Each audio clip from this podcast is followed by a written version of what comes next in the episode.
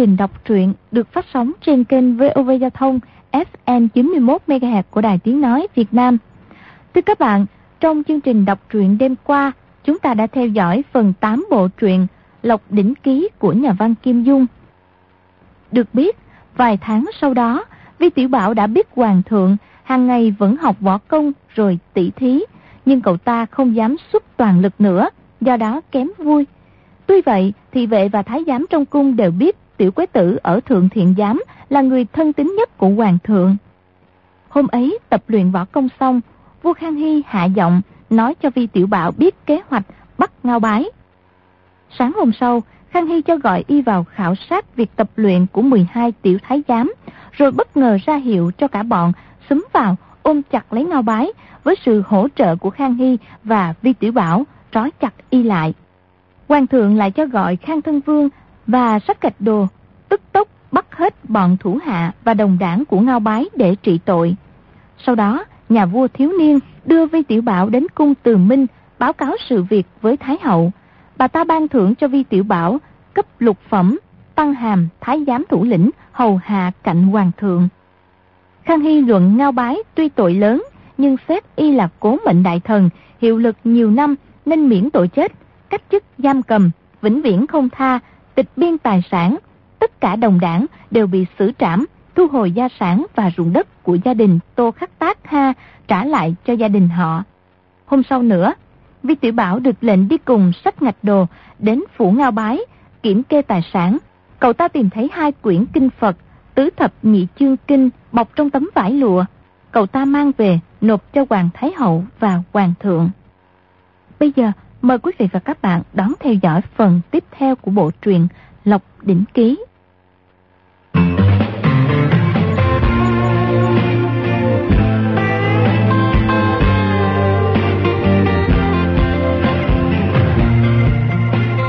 Ngươi là đại quan trong triều Ta chỉ là một tiểu tiểu, tiểu, tiểu, tiểu thái giám Làm sao có thể người nhà của của nhà ngươi được Sách cặp đồ nhìn đám thuộc hạ trong phòng xua tay một cái nói. Các ngươi ra ngoài đi.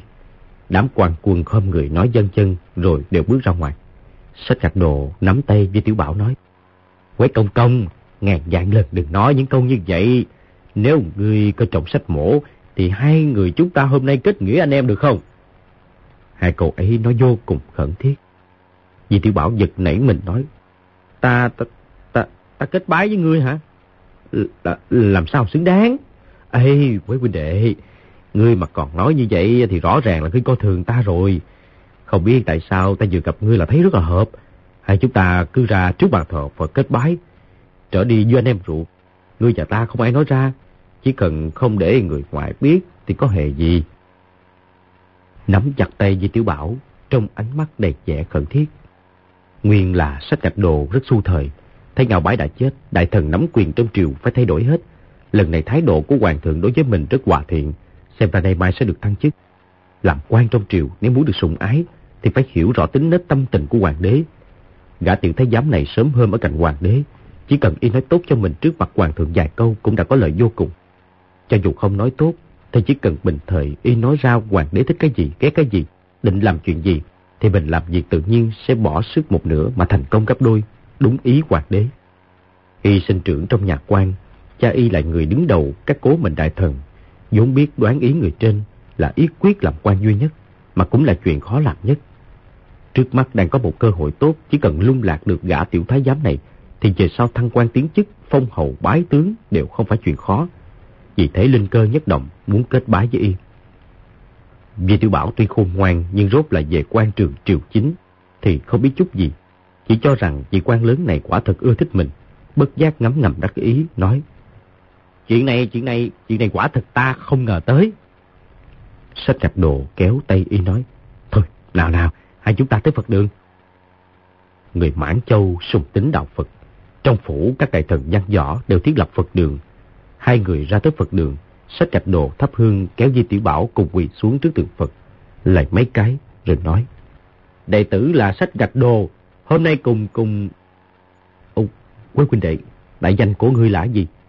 Trước này cho tỉnh giáo thật là quan đường. Ta tên là Tiểu Quế Tử.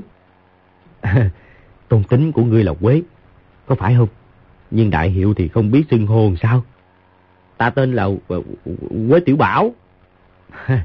tên hay lắm, tên hay lắm. Ngươi vốn là vật báo giữa loài người. Vì Tiểu Bảo nghĩ thầm, lúc ở Dương Châu, người ta đều gọi mình là con rùa đen Tiểu Bảo. Cái tên Tiểu Bảo có chỗ nào lạ hay? Chị nghe sách gạch đồ nói, đệ tử là sách gạch đồ, hôm nay cùng Quế Tiểu Bảo, Quế huynh đệ kết nghĩa Kim Lan.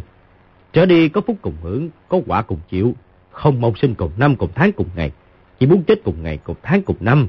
Đệ tử nếu không nghĩ tới nghĩa khí thì trời chu đất diệt, vĩnh viễn không có ngày ngóc đầu lên được. Nói xong dập đầu lạy xong, nói, huynh đệ, ngươi cũng đại Phật lập thể đi. Vì tiểu bảo nghĩ thầm, người lớn tuổi người ta nhiều. Trời ơi, nếu quả thật ta chết cùng ngày, cùng tháng, cùng năm với những người thì ta thiệt quá rồi còn gì nữa. Vừa xoay chuyển ý nghĩ, đã có chủ ý nghĩ thầm. Hay dù sao mình cũng không phải là quê quế tiểu bảo, thì cứ nói bường phen sợ gì. Lúc ấy bạn quỳ xuống dập đầu trước tượng Phật cao giọng nói. À, à đại tử à, là tiểu quế tử, trước nay làm tiểu thái giám trong hoàng cung. Mọi người đều gọi là tiểu quế tử, kết nghĩa anh em với sách ngạch đồ đại nhân lão ca. À, có phúc cùng hưởng, có quả cùng chịu, không mong sinh cùng ngày, cùng tháng, cùng năm. Chỉ mong chết cùng ngày, cùng tháng, cùng tháng. Nếu mà tiểu quế tử không nghĩa khí, thì sẽ bị trời chu đất diệt. Tiểu quế tử sau khi chết rơi xuống 88 tầng địa ngục, bị quỷ sứ đầu trâu mặt ngựa chó chặt, một ngàn năm một dạng năm cũng không đầu đầu thai. Y đổ hết tất cả tai họa cho tiểu quế tử, lại nói liên tiếp hai chữ cùng tháng, biến câu chỉ mong cùng chết, cùng tháng cùng năm, thành chỉ mong cùng chết, cùng tháng cùng tháng. Thuận miệng nói ra cực nhanh, sách cạch đồ cũng không nghe rõ sự hoa dạng bên trong. Vì tiểu bảo nghĩ thầm, chết cùng ngày cùng tháng với ngươi thì không sao. Nếu ngươi chết ngày 3 tháng 3, tao quy thi ngày 3 tháng 3 100 năm sau thì cũng không thiệt thòi gì hết. Còn y nói tiểu quế tử sau khi chết bị rơi xuống 88 tầng địa ngục, ngàn dạng năm không được đầu thai thì là chuyện tâm nguyện thật sự của y. Tiểu quế tử là do y giết hồn ma mà tới trả thù thì không phải là chuyện đùa. Nếu bị quỷ đầu trâu mặt ngựa với địa ngục trói chặt thì Di Tiểu Bảo y trên trần gian tự nhiên sẽ rất thái bình. Sách gạch đồ chờ y nói xong, hai người lạy nhau tám lạy, cùng đứng lên hu hu cười rộ. Sách gạch đồ cười nói, Huynh đệ, ta và ngươi kết làm anh em, còn thân thiết hơn anh em ruột gấp 10 lần. Từ nay về sau muốn ca ca giúp ngươi việc gì thì cứ việc nói ra nghe, không cần khách khí. Chuyện đó cần gì phải nói nữa. Nè nè, ta từ lúc lọt lòng mẹ đến nay nha, không biết hai chữ khách khí có nghĩa là gì luôn á. Đại ca, đại ca, khách khí là nghĩa gì vậy? Hai người nhìn nhau cười ầm lên. Sách cạch đồ nói, huynh đệ, chuyện hai người chúng ta kết bái đừng nói với người ngoài nghe, để họ không đề phòng chúng ta.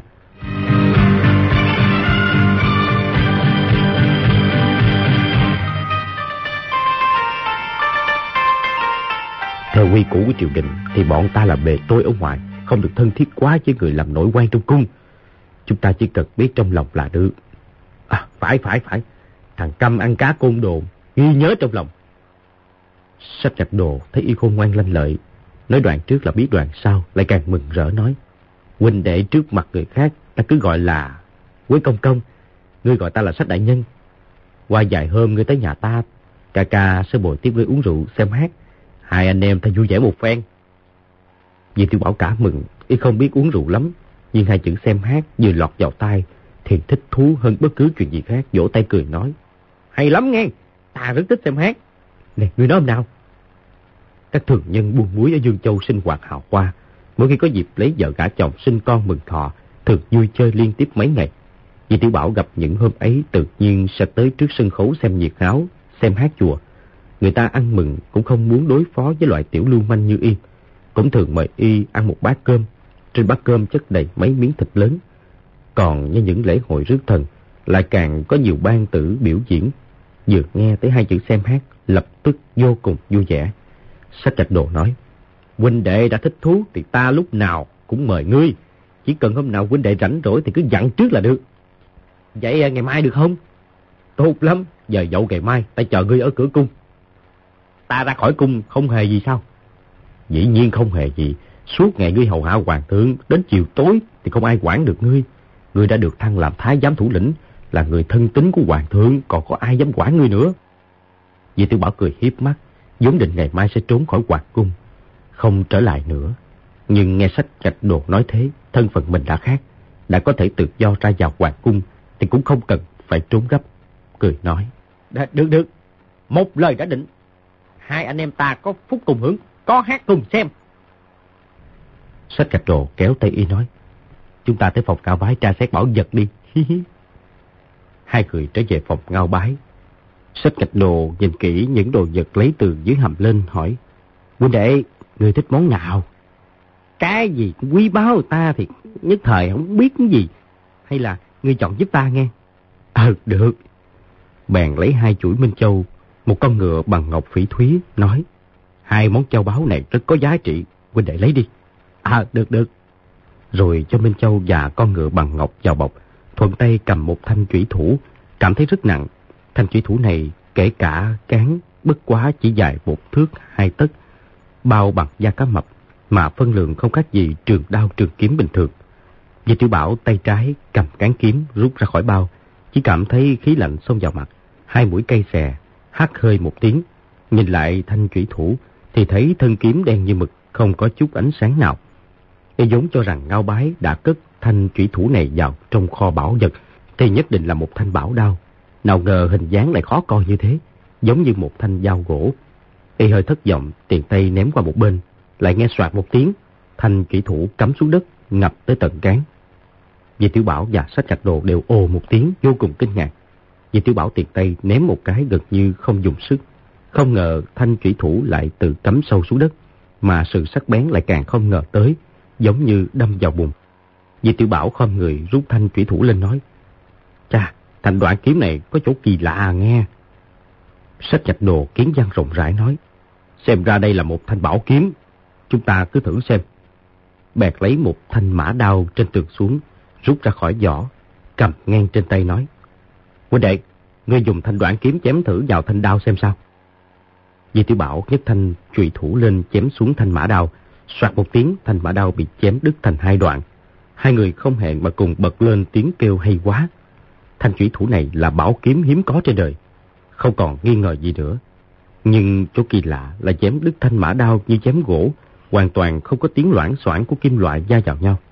Sách ngạch đồ cười nói, Chúc mừng huynh đệ được một thanh bảo kiếm, bảo vật trong nhà ngao bái, dược như thanh kiếm này là đứng đầu. Đại ca, nếu ngươi cần thì nhường cho ngươi cũng được. Ê, ca ca của ngươi xuất thân là võ quan, nhưng từ nay trở đi lại làm văn quan, không làm võ quan nữa. Thanh bảo kiếm này huynh đệ cứ lấy mà chơi là được. Di tiểu Bảo tra thanh trụy thủ vào vỏ, buộc vào thắt lưng. Sách gạch đồ cười nói. Huynh đệ, thanh kiếm này rất ngắn, có thể cho vào ống giày thì tốt.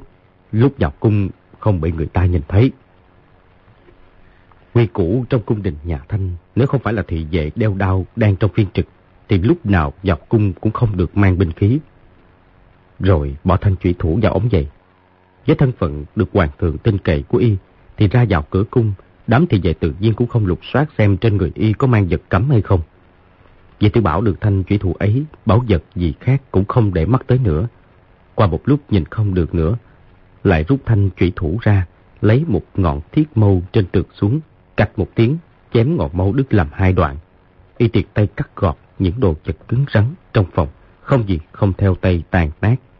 Y dùng mũi chủy thủ rạch trên bàn hình một con rùa, vẽ xong đập tay một cái, một con rùa bằng gỗ từ mặt bàn rơi xuống, giữa mặt bàn hiện ra một khoảng trống hình con rùa. Di Tư Bảo kêu lên, Hê, ngào bái lão huynh, lão nhân gia người khỏe chứ. Sách gạch đồ chăm chú tra xét những vật khác trong kho bảo vật, chỉ thấy trong những món trân bảo có một tấm bối tâm đen nhánh, cầm lấy nhấc lên thấy rất nhẹ, chất giải mềm mình lạ thường, không phải tơ không phải lông, không biết là bằng gì.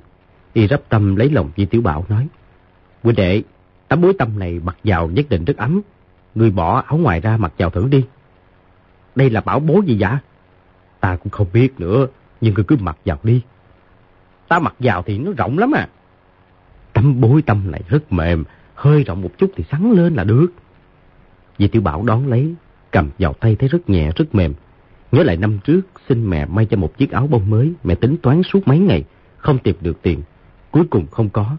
Tấm bối tâm này dường như cũng gần như chiếc áo bông, chỉ là màu sắc không đẹp lắm, nghĩ thầm. Được, sắp tới mình mặc về Dương Châu cho mẹ xem. Lúc ấy bèn cởi áo ngoài, mặc tấm bối tâm vào, rồi khoác áo ngoài vào. Tấm bối tâm này hơi rộng, nhưng may là vừa mềm vừa mỏng, cũng không có gì bất tiện. Sách chặt đồ kiểm tra xong bảo vật của Ngao Bái, sai thủ hạ đưa lên, xem xong tính toán bước đầu về gia tài của Ngao Bái, bất giác lè lưỡi nói. Ha, thằng khốn Ngao Bái này thiệt là biết dơ quét nha, gia tài của y còn nhiều hơn gấp đôi số tao nghĩ nữa đó. Y xua tay bảo thuộc hạ lui ra, nói với Di Tiểu Bảo, huynh đệ, người Hán có câu, ngàn dặm làm quan chỉ bởi tiền. Lần này á, hoàng ân hạo đảng, hoàng thượng phái hai chúng ta làm chức sai sử này, vốn có ý cho chúng ta một dịp phát tài. Trang thanh đơn này để ta sửa lại một chút, hơn 200 vạn lượng bạc. Người nói nên lấy bao nhiêu thì được. Chuyện ấy ta không có biết đâu. Nhất thiết cứ do đại ca làm chủ là được đi ha. Trong thành đơn kê ra tất cả là 235 vạn 3.418 lượng bạc. Chỗ số lẻ cứ để nguyên. Ha, chúng ta bôi đi một chữ một. Làm trò ảo thuật biến một cái. Biến thành 135 dạng 3.418 lượng. Chỗ chữ một kia anh em chúng ta chia 5 năm được không? Ngươi, ngươi, ngươi nói... Ngươi... Ê, huynh đệ chê ít nữa hả? Không, không, không. Ta, ta, ta không hiểu. À, ta nói là 100 dạng lượng bạc ấy, hai anh em mình chia đôi, mỗi người 500 dạng lượng. Nếu mà huynh đệ chê ít thì chúng ta bàn lại. Vì tiểu bảo biến sắc. Y lúc trong cái chuyện ở Dương Châu chỉ cần trong tay có một hai lượng bạc, đã thấy là một món hoạnh tài. Trong hoàng cung đánh bạc với người ta, ăn thua thật lớn cũng chỉ từ vài mươi lượng tới một hai trăm lượng. Đột nhiên nghe nói được chia năm mươi dạng lượng, cơ hồ không tin vào tay mình. Sách gạch đồ mới rồi không ngực dúi châu báo vào tay y, vốn là định nút miệng y, muốn y không nói sự thật về gia tài của Ngao Bái với Hoàng thượng. Nếu không như thế, chỉ cần y hơi nói lộ ra với Hoàng thượng, thì không những số tiền bạc mà mình nuốt được phải nhả ra, gãy đổ tất cả tiền trình, mà còn mắc vào tội danh rất lớn. Y thấy vẻ mặt Vi Tiểu Bảo có vẻ khác lạ rồi nói, huynh đệ muốn bao nhiêu thì ta cứ theo ý ngươi là được. Hay, ta đã nói nhất thiết do ca ca làm chủ mà. Có điều chia cho ta 50 dạng, 5, 50 dạng lượng bạc thì không khỏi, không khỏi, không khỏi quá nhiều. Sách gạch đồ như trút được gánh nặng. Cười nói, không có nhiều đâu, không nhiều đâu. Thôi vậy, à, những người à, biện sự ở đây cũng phải được chút ít. 50 dạng lượng của ta trích ra 5 dạng chia cho người dưới. Huynh đệ cũng trích ra 5 dạng lượng. Các phi tử thái giám quản sự trong cung, người nào cũng được chút ít. Thế thì sẽ không có ai lời ra tiếng vào.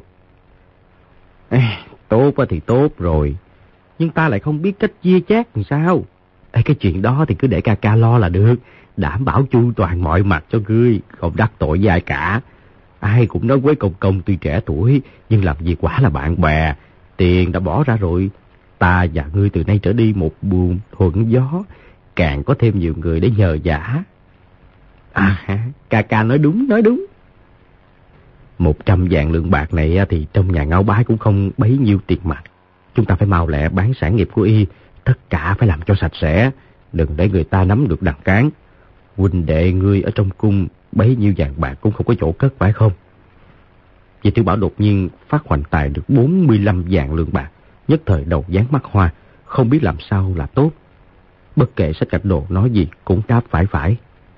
Sách gạch đồ cười nói, qua vài hôm nữa ta gọi mấy cửa hiệu vàng bạc đổi thành ngân phiếu, cứ 5 ngàn lượng, một vạn lượng là một tờ. Huynh đệ cất trong người, lúc nào muốn dùng thì cứ tới tiệm phố đổi ra tiền là được. Vừa tiện, vừa ổn. Trừ phi có người mò vào túi ngươi, nếu không ai cũng không biết huynh đệ trẻ tuổi như vậy, mà đã là một vị đại tài chủ trong thành Bắc Kinh chúng ta rồi. Vì tiểu bảo cũng cười hô hô vài tiếng nghĩ thầm. Đúng là mình có 45 vạn lượng bạc hả ta? Đúng là mình có 45 vạn lượng bạc luôn đó hả? Mình có 45 vạn lượng bạc thì tiêu làm sao đây? Ngày ngày ăn chân giò, gà bỏ lò, suốt đời suốt kiếp cũng ăn không hết 45 vạn lượng bạc. Lão tử cứ tới Dương Châu mở 10 nhà kỹ diễn, nhà nào cũng sang trọng gấp 10 lệ xuất diễn luôn. Khi từ nhỏ lòng mang chí lớn, muốn tương lai sau khi phát đạt sẽ mở một nhà kỹ diện to lớn hào hoa hương lệ xuân diện. Chuyện mở mày mở mặt không gì lớn hơn thế. Khi chửi nhau với bọn chủ trước, Quy nô trong lệ xuân diện thường vẫn nói, ngươi mở một nhà lệ xuân diện đã đáng cái gì? Vài năm nữa lão tử phát đại sẽ mở lệ hạ diện đối diện, lệ thu diện bên trái, lệ đông diện bên phải, dành hết mối làm ăn của ngươi. Không có khách chơi nào tới cửa, các ngươi chỉ có nước hớp gió. Nghĩ tới việc mở luôn 10 nhà kỹ diện rất là giàu có, nhân sĩ Dương Châu không ai không lấy biệt nhãn mà nhìn. Bất giác trong lòng mực rỡ như điên. Sách trạch đồ làm sao đoán được cái lớn trong lòng y, nói, huynh đệ, hoàng thượng phân phó rồi, gia sản của Tô Khắc Tác Hà bị ngao bái chiếm đoạt, phải tra xét cho ra để mà trả lại cho con cháu y. Chúng ta cứ kiểm sáu bảy vạn lượng bạc đem trả cho Tô Gia. Đây là ân điển của hoàng thượng. Tô Gia chỉ còn cách cảm kích rơi lệ, chứ làm sao dám khen nhiều chơi ít. Mà nói lại, nếu cho Tô Gia quá nhiều thì lại tỏ rõ là Tô Khắc Tác Ha lúc sinh tiền là một lão à, tham quan, con cháu y cũng không đẹp mặt gì đúng không? Đúng đúng đúng đúng. Di Tiểu Bảo nghĩ thầm. Hai chúng ta há không phải là quan liêm sao? Tôi chưa chắc đã có gì không đẹp mặt. Sách cạch đồ nói. Hoàng Thái Hậu và Hoàng đế nói rõ là phải lấy hai bộ kinh Phật này. Đây là chuyện hàng đầu, chúng ta cứ đưa về trước đã. Tài sản của Cao Bái thông thả sẽ thanh lý cũng không muộn. Vì Tiểu Bảo gật đầu khen phải. Lúc ấy sách cạch đồ lấy hai tấm lụa bọc kỹ, hai cái hộp ngọc lại. Hai người chia nhau bưng, trở về Hoàng Cung ý kiến Khang Hy. Khang Hy thấy họ làm xong việc, Thái hậu giao phó, vô cùng vui mừng. sai Di Tiểu Bảo bưng đi theo mình, đích thân đưa tới cung Thái hậu. Sách gạch đồ không thể vào cung. Sau khi cáo thoái lại về thanh lý gia sản của Ngao Bái.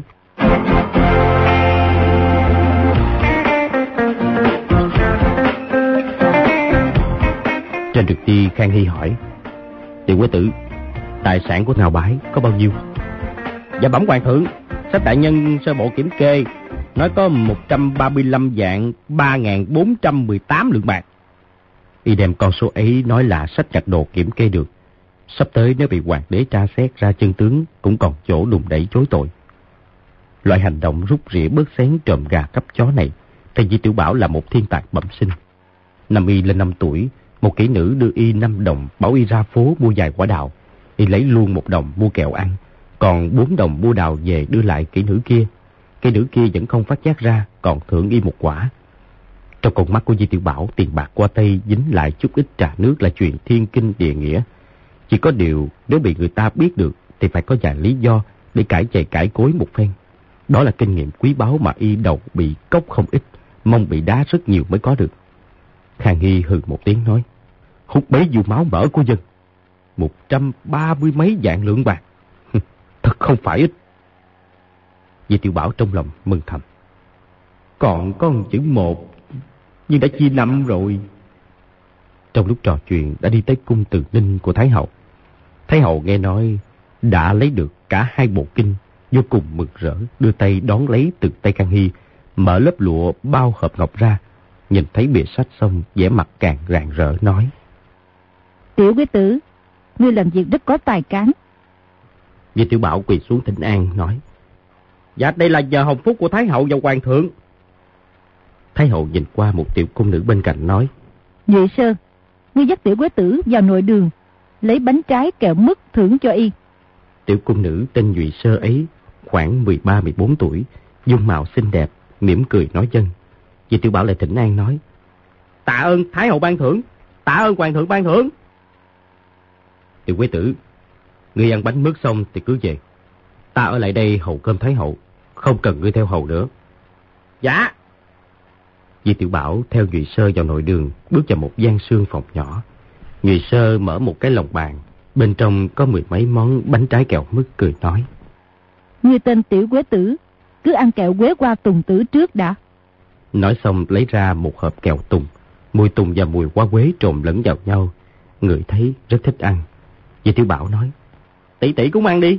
Thái hậu thưởng cho ngươi ăn, chứ không thưởng cho ta. Bọn nô tài chúng ta làm sao được ăn dụng? Ăn một ít thôi, lại không nhìn thấy, thì có làm sao đâu. Ta không ăn đâu.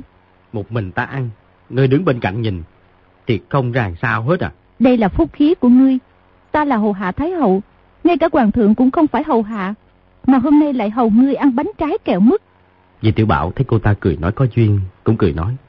Ta là hầu hạ hoàng thượng, thì cũng tới hầu hạ ngươi ăn bánh trái kẹo mứt. Thế thì không ai thiệt thòi cả. Nhụy Sơ cười khanh khách một tiếng, lập tức đưa tay bịt miệng, cười khẽ nói. Ăn mau đi, Thái hậu mà biết ta cười đùa với ngươi sẽ nổi giận đó. Vì tiểu bảo lúc ở Dương Châu, trong lệ xuân diện oanh oanh yến yến, nhìn lui nhìn tới đều là phụ nữ. Sau khi vào hoàng cung, hôm nay là lần đầu tiên làm bạn với một tiểu cô nương sắp xỉ tuổi mình, cảm thấy rất vui sướng nói. Thôi dần vậy, ta lấy à, bánh trái kẹo mứt về, ngươi hầu hạ Thái hậu xong á, thì ra ngoài cùng ăn với ta. Nhụy Sơ lại thoáng đỏ mặt nói. Không được đâu, ta hầu hạ Thái hậu xong thì đã khuya rồi. Khuya thì có làm sao đâu, ngươi chờ ta ở đâu hả? Người Sơ hầu hạ Thái hậu, các cung nữ khác đều lớn tuổi hơn cô ta. Lúc bình thời trò chuyện hoàn toàn không hợp. Thái Di Tiểu Bảo nhất định muốn cùng ăn bánh mứt với cô ta, ý tứ chân thành, không kìm được động tâm. Vì Tiểu Bảo nói, ở qua viên bên ngoài được không? À, lúc canh ba đi, không ai biết đâu. Người Sơ ngần ngừ gật đầu. Vì Tiểu Bảo cảm mừng nói, được rồi, một lời đã định. Nè nè, mau lấy bánh trái kẹo mứt cho ta đi. Chọn món nào ngươi thích ăn á, thì lấy nhiều vô nghe. Người sơ cười nói. Cũng không phải một mình ta ăn. Người thích ăn món nào? Tỷ tỷ thích ăn món nào thì ta cũng thích ăn món đó. Người sơ thấy y ăn nói ngọt ngào, mười phần hoan hỷ, bèn chọn mười mấy thứ bánh trái kẹo mứt cho vào một cái hộp giấy. Vì tiểu bảo hà giọng nói, canh ba đêm nay ta sẽ chờ ngươi ở trong đình chỗ qua viên đó nghe. Người sơ cực cực đầu hạ giọng nói, phải cẩn thận đấy. Vì tiểu bảo nói, ngươi cũng cẩn thận đấy. Y cầm cái hộp giấy cao hứng trở về chỗ ở. Y vốn cuộc hoàng đế giả trang tiểu quyền tử chơi đùa rất vui vẻ. Nhưng sau khi chân tướng lộ ra, không thể chơi đùa với Y nữa. Mấy hôm nay trong hoàng cung ai cũng ra sức lấy lòng Y. Nhưng Y thấy không có gì vui thú. Lúc ấy hẹn một tiểu cung nữ ban đêm gặp nhau. Trong trò vui có ba phần nguy hiểm, nhưng lại cảm thấy không gì thú gì bằng. Y rốt lại, vẫn còn nhỏ tuổi. Tuy lớn lên trong kỷ diện, nhưng đối với việc tình ái nam nữ, chỉ là nhìn thấy rất nhiều. Chứ mình thì như hiểu, mà không phải là hiểu.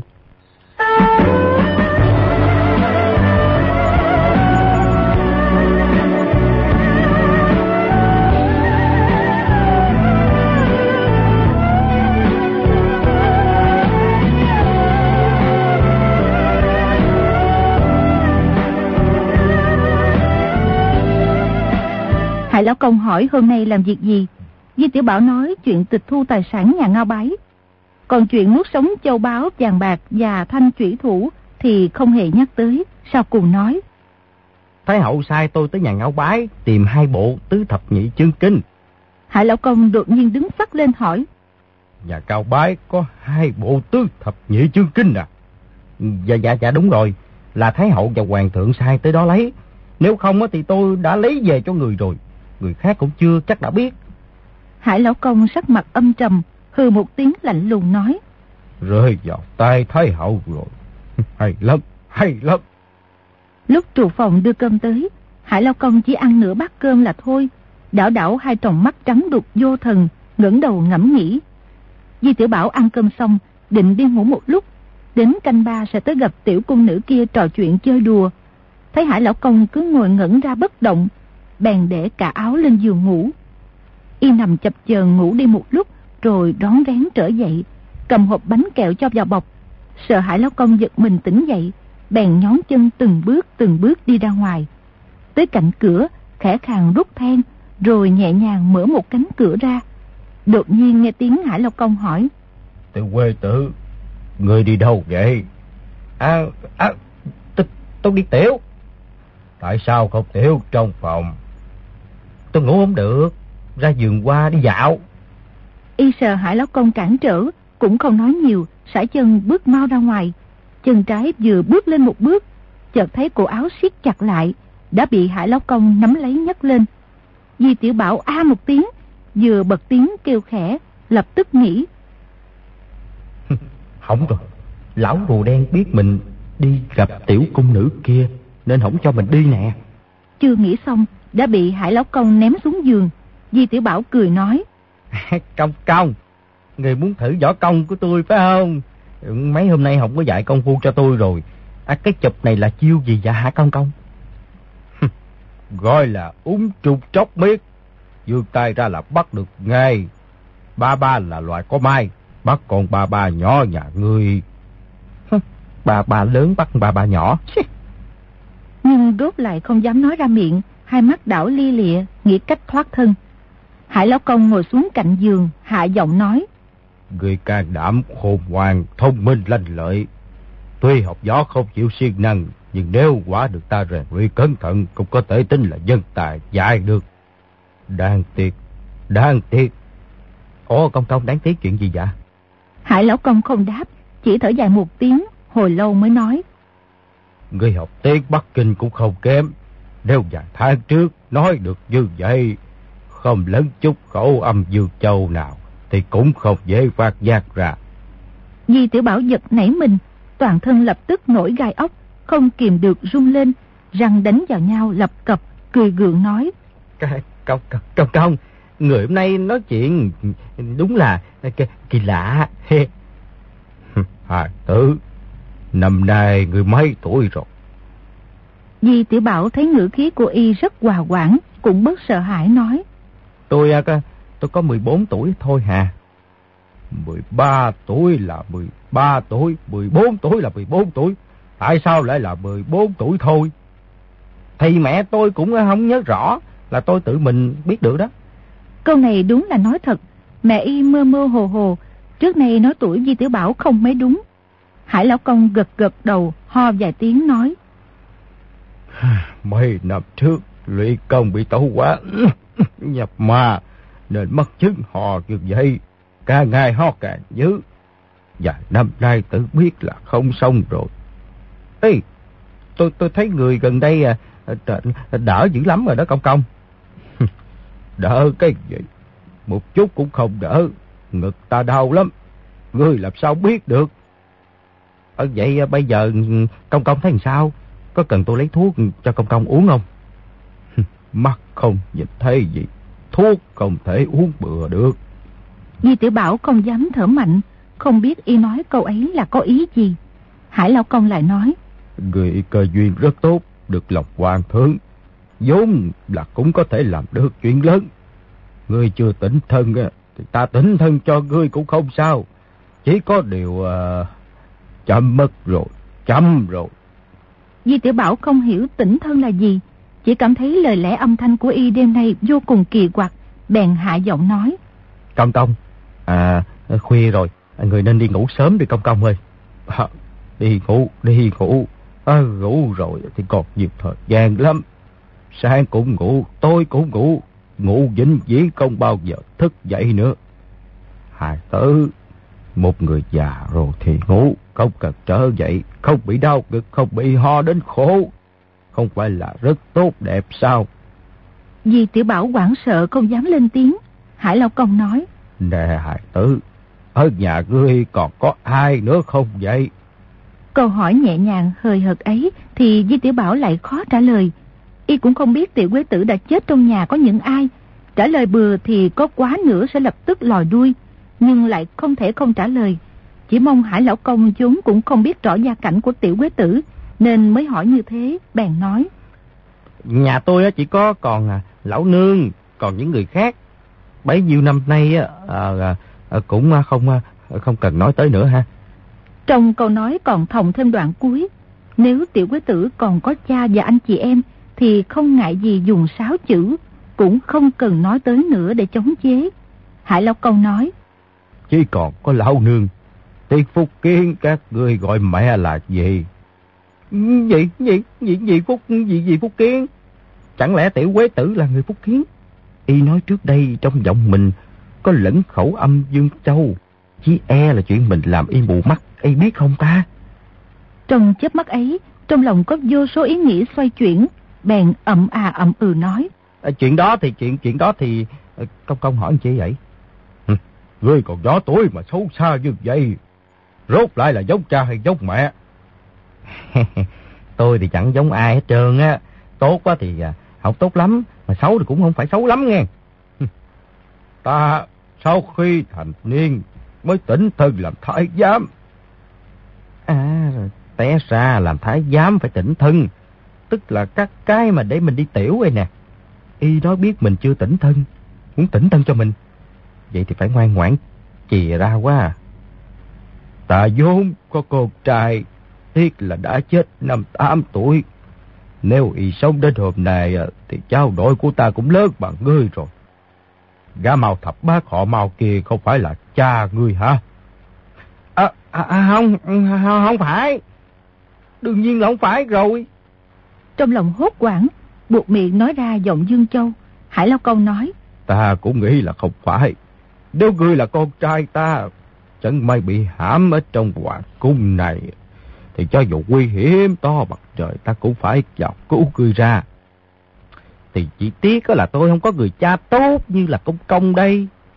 Hai công phu mà ta dạy cho ngươi, thứ nhất là đại cầm nã thú, thứ hai là đại từ đại bi thiên diệp thú. Hai công phu đó ta đều chưa dạy hết. Ngươi tự nhiên cũng chưa hiểu được. Chỉ học được một thành, nửa thành việc đó mà thôi. Phải rồi, lão nhân gia người tốt nhất là dạy hết hai công phu đó cho tôi đi. Võ công của người thiên hạ đệ nhất như vậy, cũng phải có truyền nhân dương danh cho lão nhân gia người, như thế mới được chứ nè. Không được, bốn chữ thiên hạ đệ nhất ấy làm sao ta dám nhận. Những người gió công cao cường trên đời thật đông không biết bao nhiêu mà kế. Hai công phu ấy của ta thì ngươi đời đầy kiếp này không kịp học hết rồi. Ngươi hít vào một hơi, rồi sờ vào bụng dưới chỗ cách trốn ba thốn về bên trái, ấn mạnh một cái xem sao.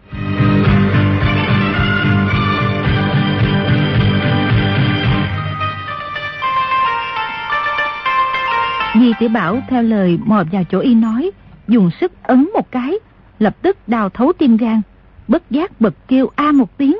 Phút chốc, trắng toát mồ hôi, không ngừng thở dốc. Nửa tháng gần đây, y thỉnh thoảng thấy bụng dưới bên trái ngâm ngẫm đau, nhưng chỉ cho là bụng dạ không tốt, huống chi chỉ đau chốc lát là hết, cũng không để ý. Không ngờ vừa dùng sức ấn đúng vào chỗ ấy, lại đau dữ dội như vậy. Hải lão công âm trầm nói. Thôi vậy lắm phải không? Thì uh, có đau hơi đau đau, cũng chẳng có gì thú vị đâu. ngươi hàng ngày buổi sáng đi đánh bạc, lại tới luyện võ với hoàng thượng. Lúc ngươi chưa về thì cơm đã đưa tới. Ta thấy canh không ngon, nên mỗi ngày lấy trong rương ra một bình thuốc đem vào canh cho ngươi ăn. Chỉ cho một chút thôi, vì nếu cho nhiều thì độc tính quá lớn, không có lợi cho sức khỏe của ngươi. Ngươi rất cẩn thận, dân ta trước đây không ăn canh, người à, lại không nghi ngờ chút nào sao. Tôi à, tôi, tôi, tôi, tôi, tôi, tôi cho rằng người không ăn canh, người, người lại nói ăn canh sẽ, sẽ, sẽ, sẽ, sẽ bị ho. Ta vốn rất thích ăn canh, có điều trong canh có độc dược. Tuy phần lượng rất ít, nhưng ngày nào cũng ăn á, thì qua nhiều ngày cũng có chút nguy hiểm đúng không? Đúng, đúng. Công công, ngươi quá thiệt lợi hại ngang. Cô chưa chắc, vốn là ta muốn cho ngươi uống thuốc độc thêm ba tháng nữa, rồi mới cho ngươi ra khỏi cung. Lúc ấy ngươi sẽ giật giật đau bụng. Đầu tiên thì mỗi ngày đau nửa giờ, cũng không đau đớn gì lắm. Nhưng về sau càng ngày càng đau, thời gian đau cũng càng ngày càng dài. Đại khái sau một năm thì ngày đêm không lúc nào ngớt đau. Đau tới mức ngươi dập đầu vào tường chan chát. Đau tới mức ngươi phải cắn rứt từng miếng thịt trên tay trên chân. Hơi đáng tiếc là ta sức khỏe ngày càng tệ, e là không thể chờ ngươi chết được. Ngươi bị trúng độc, người khác không có thuốc giải. Chứ ta thì có. Thằng nhóc, rốt lại là ai sai xử ngươi nghĩ cách làm mù mắt ta vậy? Ngươi nói thiệt ra thì ta sẽ lập tức cho ngươi thuốc giải. Di tiểu Bảo tuy còn nhỏ tuổi, nhưng biết cho dù mình nói ra người sai xử y cũng quyết không thể tha mạng cho mình. Huống hồ vốn chẳng có ai sai xử, bèn nói. Người sai xử tự nhiên là có, nhưng nói ra chỉ e ngươi quái sợ thôi. Té ra người đã sớm biết ta không phải là tiểu quế tử, nên nghĩ ra cách này để hành hạ ta. Đúng là người đã mắc lừa ta rồi. Buông tiếng cười lớn, thân hình nhân đó lăn lộn, chân phải vừa co lên, tay phải đã nắm chặt cán chủy thủ từ từ rút ra khỏi vỏ, không phát ra tiếng động nào. mà cho dù có tiếng động khẽ cũng bị tiếng cười ác đi. Hải Lão Công nói. Tầm bắt lừa to chuyện gì? Di tiểu bảo nói lung tung là vốn để y phân tâm, nghĩ thầm cứ ba qua thêm một hồi bèn nói. Thuốc độc trong canh thì ngay cái hôm đầu tiên ta đã nếm đã biết rồi. Ta kể với tiểu quyền tử, thì nói người đang hạ độc tại hạ. Hoàng thượng đã biết rồi sao? Sao không biết? Chỉ bất quá lúc đó à. ta vẫn chưa biết y là hoàng thượng. Tiểu quyền tử bảo ta đừng động thanh sắc. Lúc húp canh chỉ ngậm vào miệng rồi nhổ ra bát. Dù sao ngươi cũng không thấy được. Vừa nói, vừa từ từ nhấc thanh chủy thủ lên, mũi nhọn chỉ thẳng vào tâm khẩu hải lão công. Nghĩ thầm, nếu không đâm y chết ngay lập tức, thì cho dù có đâm trúng, y một chưởng đánh ra mình cũng mất mạng. Hải lão công nửa tin nửa ngờ, cười nhạt nói. Nếu người không an canh, tại sao vừa ấn vào cảnh rốn đã đau ghê gớm như vậy? Thì uh, chắc vì ta tuy nhổ canh ra, nhưng không xúc miệng, nên vẫn nuốt phải một ít thuốc độc vào bụng, vậy cũng hỏi. Nói tới đó, lại nhích mũi chủy thủ tới thêm vài tấc. Chỉ nghe Hải Lão Công nói. Như thế cũng rất hay, dù sao cũng không có thuốc giải. Người trúng độc ít thì chất độc phát ra càng chậm, chịu khổ càng nhiều thôi. Di tiểu Bảo hô hô cười rộ, trong tiếng cười dài dùng hết sức lực toàn thân vào tay phải, hết sức đâm thẳng vào tâm khẩu Hải Lão Công. Chỉ chờ một đao đâm vào xong là lập tức nhảy ra góc giường, chui qua gầm giường bỏ chạy. Hải Lão Công đột nhiên cảm thấy một làn khí lạnh xông tới trước mặt, cũng hơi giật mình, chỉ cho là đối phương đã động thủ, cũng không kịp nghĩ xem đối phương xuất thủ ra sao, dùng tay trái ra hất binh khí của đối phương đi, chưởng phải lập tức đánh ra theo. Bình một tiếng đánh Di Tiểu Bảo thân hình tung lên, đập vỡ cửa sổ bay thẳng ra cạnh quan viên. Kể thấy tay trái đào buốt, bốn ngón tay đã bị thanh chủy thủ hất đứt. Nếu không phải hàng khí trên thanh chủy thủ của Di Tiểu Bảo quá mạnh, thì trước đó y không hề cảnh giác. Nhắc đâm ấy không trúng tim không xong. Nhưng nếu là đao kiếm tầm thường thì công lực hai người chênh lệch quá xa. Có đâm trúng tâm khẩu, chẳng qua cũng chỉ bị thương ngoài da thịt. Y nội kình hùng hậu, cạnh trưởng như sắt, đánh đao kiếm chấn động bay ra, cũng không đến nỗi bị thương ở tay. Nhưng thanh chủy thủ này lại quá sắc bén. Nội kình mấy mươi năm khổ luyện của Hải Lão Công vẫn không thể hất khí giới tung ra khỏi tay, mà lại bị hất đứt bốn ngón tay không một tiếng động. Nhưng chưởng phải của y đã đánh trúng ngực Di Tiểu Bảo. Một chưởng ấy tan bìa nát đá, không phải tầm thường. Nghĩ Di Tiểu Bảo nhất định đã sớm nát cả ngũ tạng, trước lúc bay ra cạnh qua viên đã chết tươi rồi. Y cười nhạt một tiếng, nói một mình. Chết dễ dàng như vậy, còn là tiện nghi cho thật tiêu quỷ người đó. Y định thần, tới rương thuốc, lấy thuốc kim sang ra, địch vào vết thương. Xé giải trái giường, buộc bàn tay trái lại, lẩm bẩm. Thật tiểu quỷ này, dùng binh khí gì mà sắc bén như vậy. Y gắn nhịn đau, nhảy ra cửa sổ, đưa tay mò mẫm chỗ Di Tiểu Bảo rơi xuống, muốn tìm thanh lợi đao sắc bén mà mình chưa nghe, chưa thấy kia. Nào ngờ mò mẫm hồi lâu vẫn không thấy gì. Y từ lúc mắt chưa mù đã quen nhìn thấy qua viên ngoài cửa sổ, chỗ nào có qua, chỗ nào có đá, không gì không thuộc lòng trong bụng. Rõ ràng nghe tiếng Di Tiểu Bảo rơi xuống cạnh một khóm hoa thực dược. Thanh bảo kiếm trong tay thằng tiểu quỷ này có khi bị hất bay ra xa. Nhưng tại sao sắc y cũng không thấy ở đây?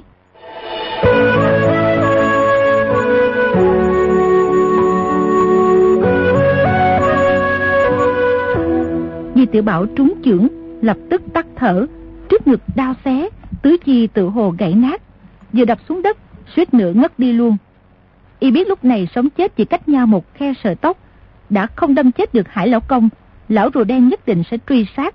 Lập tức gắn gượng bò dậy, chỉ đi được hai bước, chân đã nhũng ra, lại lăn xuống đất, bèn lăn lông lóc xuống một cây dốc bên cạnh. Hải Lão Công nếu ngón tay không bị hất đứt, thì tiếng Di Tiểu Bảo lăn xuống dốc tự nhiên không thoát khỏi tai y. Chỉ là y sau khi bị trọng thương, tâm ý quảng loạn, lại thêm có nằm mơ cũng không ngờ thằng tiểu quỷ này trúng một chưởng của mình lại không chết.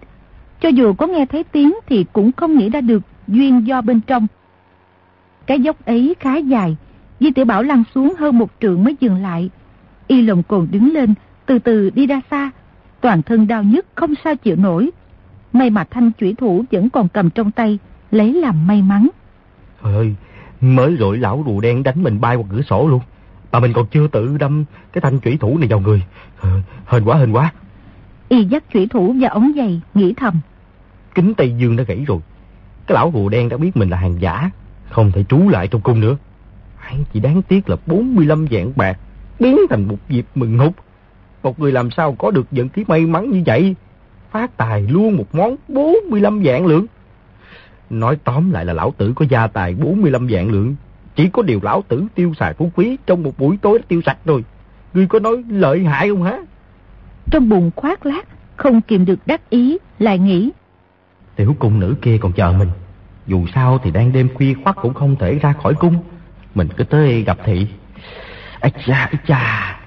Y mò vào cái hộp giấy trong bọc thì đã sớm bẹp dí, nghĩ thầm. Mình cứ cầm cái hộp này tới gặp cô ta, để cô ta khỏi sốt ruột. Cứ nói là mình bị ngã, bánh trái kẹo mứt đều đắt bét, biến thành một bãi cứt trâu.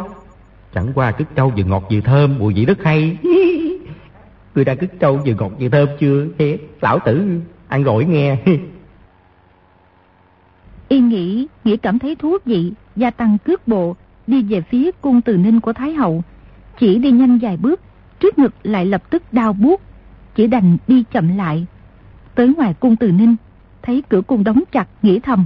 Thôi chết rồi, lại không nghĩ tới chuyện cửa cung sẽ đóng. Giờ sao vô được đây? Đang lúc không biết làm sao, cửa cung đột nhiên không một tiếng động mở ra. Một cô nương nhỏ thò đầu ra. Dưới ánh trăng nhìn thấy rất rõ, chính là Nhụy Sơ. Chỉ thấy cô ta mỉm cười giãy tay. Di Tiểu Bảo cảm mừng, nhẹ nhàng nếp mình bước vào. Nhụy Sơ lại đóng cửa lại, nói khẽ vào tai y. Ta sợ ngươi không vào được, nên đã chờ rất lâu. Ta tới muộn quá, trên đường đi ta lại dấp phải một con rùa đen, vừa cứng vừa thối. Bị ngã một cái. Trong hoa viên làm gì có rùa biển lớn, ta chưa từng thấy qua. Ngươi, ngươi ngã có đau không? Di Tiểu Bảo nhịn đau tới đây, trên người đau đớn không sao chịu nổi. Nghe Nhụy Sơ hỏi như thế, chỉ cảm thấy toàn thân cân cốt chỗ nào cũng đau, nhịn không được hừ một tiếng. Nhụy Sơ nắm tay y, hạ giọng hỏi. Ngã bị đau chỗ nào? Di Tử Bảo đang định trả lời, chợt thấy có một cái bóng đen lướt qua dưới đất. Vừa ngẩng đầu lên, chỉ thấy một con chim ưng lớn từ trên tường bay tới, nhẹ nhàng hạ xuống đất. Y cả kinh, suýt nữa bật tiếng kêu lên. Dưới ánh trăng chỉ thấy con chim ưng lớn ấy, đứng như người. Té ra không phải là chim ưng, mà là một người. Người này thân hình gầy gò, lưng khòm người cong. Không phải Hải Đại Phú thì là ai? Nhụy Sơ vốn quay mặt về phía y, không thấy Hải Đại Phú tới. Chỉ thấy Di Tiểu Bảo ngẩng đầu trố mắt nhìn, trên mặt có vẻ hoảng sợ, cũng quay lại nhìn. Di Tiểu Bảo tay phải dương ra một cái, đã bịt chặt miệng cô ta, dùng sức rất mạnh, không để cho cô ta phát ra tiếng nào. Kế đó tay phải xua lia lịa, tỏ ý không được lên tiếng. Nhụy Sơ gật gật đầu. Di Tiểu Bảo lúc ấy mới từ từ buông tay trái ra, nhìn chầm chầm vào Hải Lão Công. Chỉ thấy Hải Lão Công đứng sững người ra, dường như đang lắng tai nghe động tĩnh. Qua một lúc mới từ từ bước tới. Di Tiểu Bảo thấy y không đi về phía mình, ngầm thở phào một hơi, nghĩ thầm. Cái con rùa đen này lợi hại thiệt nghe. Tim mắt đã mù mà còn vẫn đuổi được tới đây nữa. Chỉ cần mình và tiểu cung nữ này không phát ra tiếng động nào, thì con rùa đen cũng không bắt được mình. Hải Lão Công bước về phía trước vài bước, đột nhiên nhảy giọt tới, rơi xuống trước mặt Di Tiểu Bảo, tay trái dương ra một cái, chụp đúng vào cổ họng Nhụy Sơ. Nhụy Sơ a một tiếng, nhưng cổ họng nghẹn lại, nên tiếng kêu ấy vừa nhỏ vừa ngắn. Di Tiểu Bảo ý nghĩ lóe lên như tia chớp. Con rùa đen là tìm bắt mình chứ không phải tìm bắt tiểu cung nữ này. Chắc không giết cô ta đâu. Lúc ấy, y đứng cách Hải Lão Công chẳng qua chỉ có hai thước, sợ tới mức cơ hồ giải đái, nhưng không hề động đậy. Biết chỉ cần mình động đậy một ngón tay sẽ bị y nghe thấy ngay. Hải Lão Công hạ giọng nói. Không được lên tiếng. Không nghe lời, ta sẽ bóp chết người. Khe khe trả lời, ta biết. Ngươi, ngươi là ai? Tôi, tôi... Ừ, ngươi là một tiểu cung nữ phải không? Dạ phải, dạ phải. Đêm hôm khuya khoắt, ngươi ở đây làm gì? Tôi, tôi ra đây chơi. Hải lão công trên mặt thoáng nụ cười, dưới ánh trăng ảm đạm nhìn thấy, lại hiện rõ vẻ âm trầm đáng sợ, hỏi. Còn có ai ở đây nữa không? rồi nghiêng đầu nghe ngóng. Mới rồi Nhuệ Sơ không biết điều hòa hơi thở, lúc quảng sợ thở gấp, khiến Hải Lão Công nghe thấy đoán được chỗ cô ta đứng. Di Tiểu Bảo và cô ta đứng rất gần, hơi thở rất khẽ, nên y nhất thời còn chưa phát giác ra. Di Tiểu Bảo định lấy tay ra hiệu bảo cô ta đừng nói, nhưng lại không dám di động cánh tay. May là Nhuệ Sơ khôn ngoan, phát giác ra hai mắt y đã mù, bèn nói. Không, không có ai hết. Hoàng Thái Hậu ở đây phải không? Ngươi dắt ta đi gặp bà ta. Công công, ngươi, ngươi đừng nói với Thái Hậu, lần sau, lần sau tôi không dám thế nữa. Cô ta chỉ cho rằng lão thái giám này bắt mình là định tới bẩm báo với Thái Hậu. Hải Lao Công nói. Người có xin cũng vô ích. Không dắt ta đi ta sẽ giết người gây lập tức. Trên tay hơi tăng thêm kình lực, Nhụy Sơ lập tức tắt thở, khuôn mặt nhỏ nhắn lập tức đỏ bừng lên. Di tiểu Bảo lúc kinh quản, đốt lại đái luôn ra quần, nước tiểu từ trong quần nhỏ xuống từng giọt từng giọt. May mà Hải Lão Công không để ý, mà cho dù nghe được, cũng chỉ tưởng là Nhụy Sơ sợ quá đái luôn ra quần. Hải Lão Công từ từ nới tay trái ra, hạ giọng nói. Mau dắt ta đi, lẽ lên. Được. Ngụy Sơ nghiêng đầu nhìn Di Tiểu Bảo một cái, dáng vẻ trên mặt tỏ ý, bảo y chạy mau. Mình quyết không nói y ra, hạ giọng nói. Thái hậu ở trong cẩm cung. Rồi từ từ bước đi. Hải lão công tay trái vẫn nắm cổ hồng cô ta. Hai người sống dài bước đi. Di Tiểu Bảo nghĩ thầm. Lão rùa đen nhất định đi gặp Hoàng Thái Hậu nói mình là mạo nhận, tiểu thái giám tiểu quý tử, bị mình giết chết. Hai mắt y là bị mình làm mù, xin Thái Hậu lập tức là lệnh bắt mình. Ủa mà tại sao lại không đi bẩm với Hoàng thượng? À phải rồi, y biết Hoàng thượng tốt với mình. Có tố cáo thì cũng quá nữa là không tốt được. Vậy, vậy, vậy, vậy, vậy, vậy thì làm làm sao là tốt? Phải lập tức trốn ra khỏi cung ngay. Cha không xong rồi, bây giờ cửa cung đang đóng, làm sao trốn được? Chỉ thêm một lúc nữa Thái hậu truyền lệnh ra Thì có chấp cánh mà cũng có mà bay thoát Các bạn thân mến, Như vậy cuộc đụng độ giữa Hải Đại Phú và Thái hậu diễn ra như thế nào? Mời quý vị và các bạn đón theo dõi phần tiếp theo của bộ truyện Lộc Đỉnh Ký sẽ được phát sóng vào đêm mai trên kênh VOV Giao thông FM 91MHz của Đài Tiếng Nói Việt Nam. Đừng quên địa chỉ email quen thuộc đọc truyện vovavonggmail.com. Hãy gửi những ý kiến của quý vị và các bạn vào địa chỉ email này nhé. Bây giờ thì chúng tôi xin phép nói lời chào tạm biệt và hẹn gặp lại.